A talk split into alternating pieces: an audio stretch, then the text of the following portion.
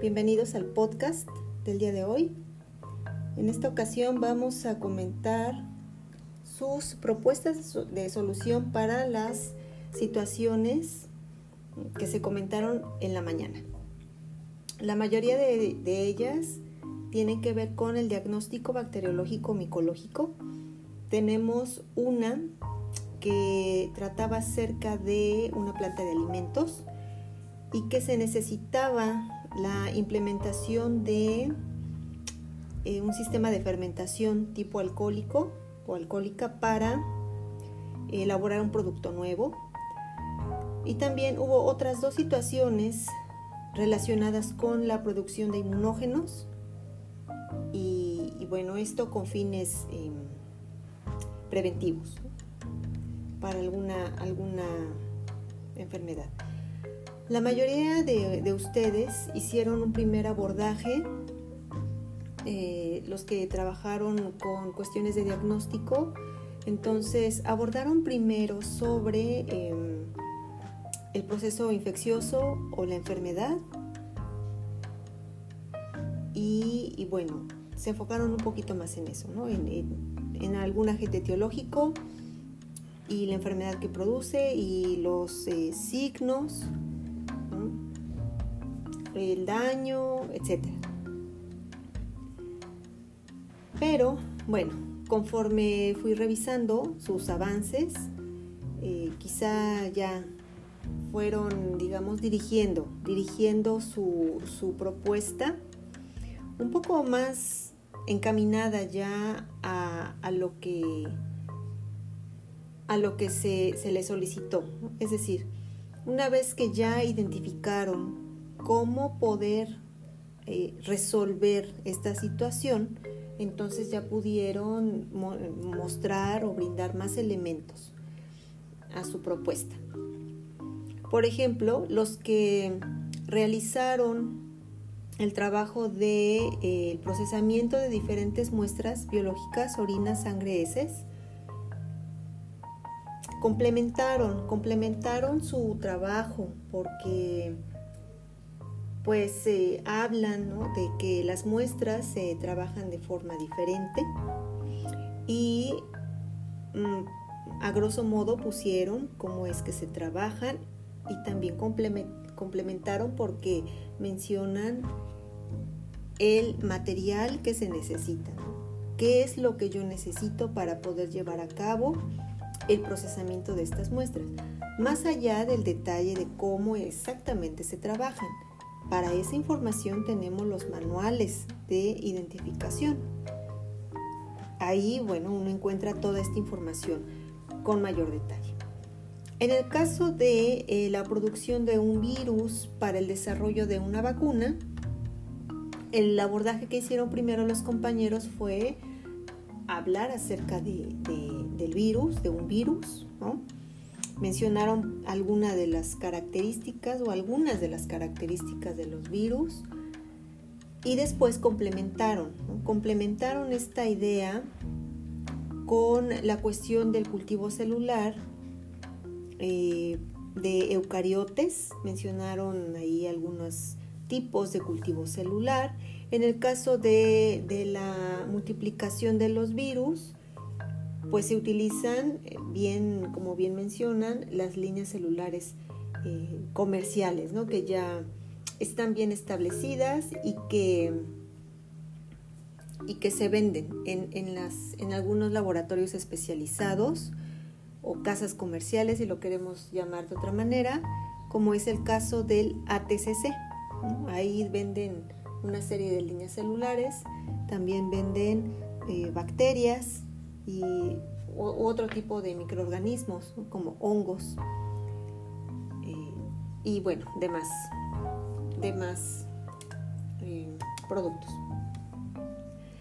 Por ejemplo, las personas que les tocó resolver la situación de la producción de una bacterina, lo primero que, que hicieron fue pues encontrar qué es una bacterina, tener ese concepto, esa idea clara y a partir de eso, entonces ya pudieron proponer, pudieron proponer cómo es que se puede producir a partir de eh, pues, ciertas bacterias, se puede llevar a cabo la producción, es decir, la multiplicación, y después se le dan ciertos, ciertos tratamientos para ya emplearla como un inmunógeno.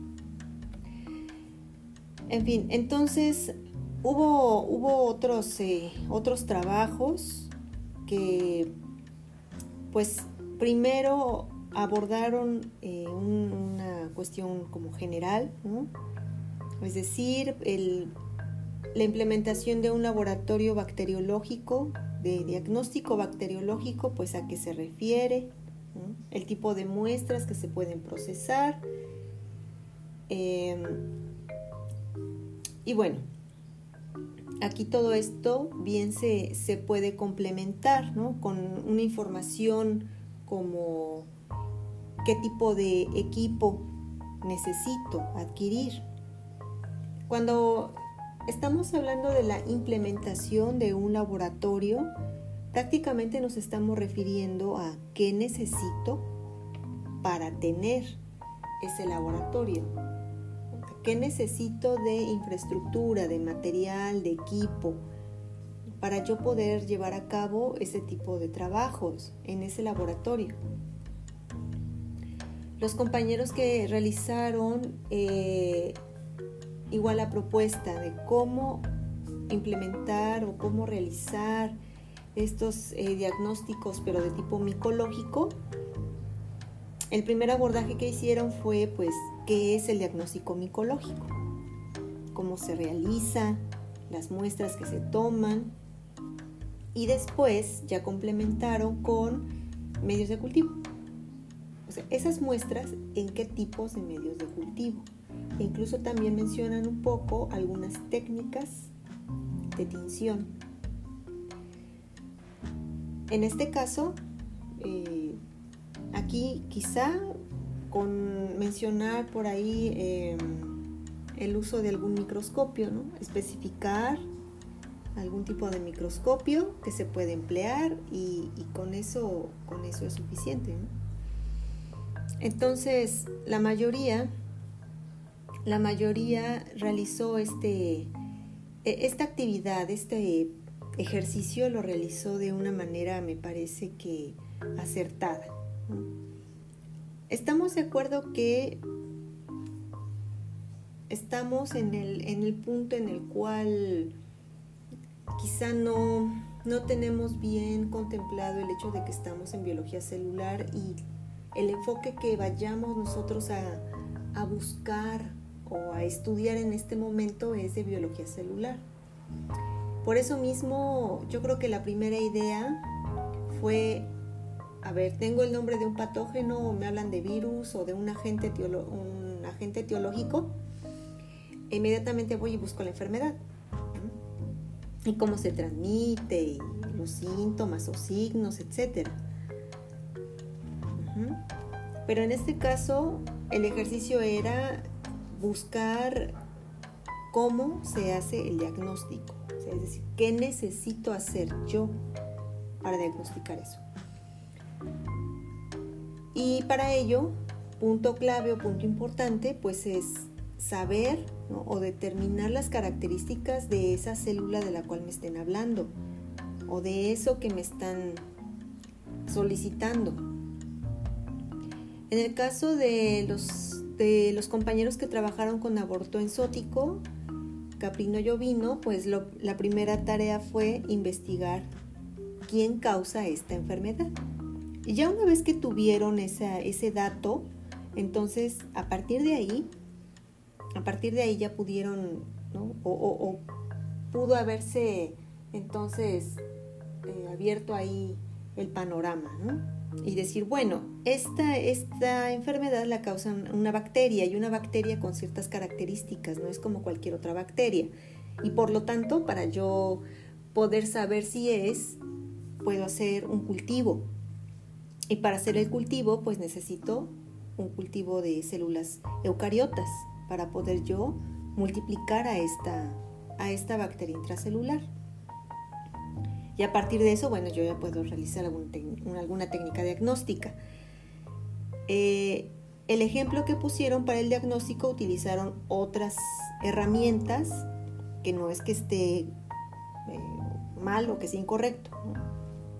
Eh, hablan de pruebas moleculares y de pruebas serológicas, lo cual, repito, no, no está mal, ¿sí?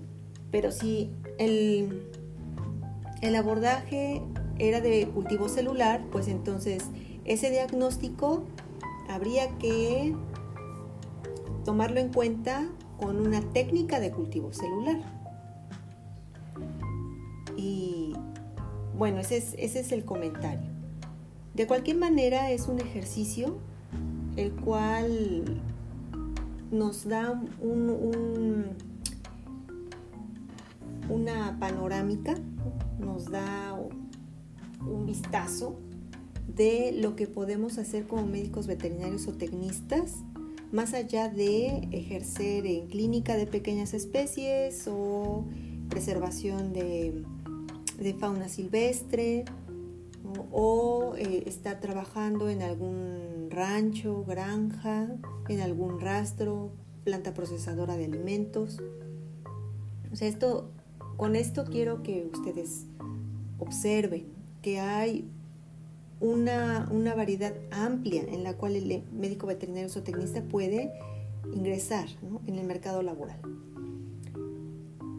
Claro, todo va a depender de qué tantas capacidades y habilidades, conocimientos hayan adquirido a lo largo de su formación. Entonces, todo lo que se vaya aprendiendo, pues se tiene que asimilar y se tiene que aplicar. eso es como que lo ideal.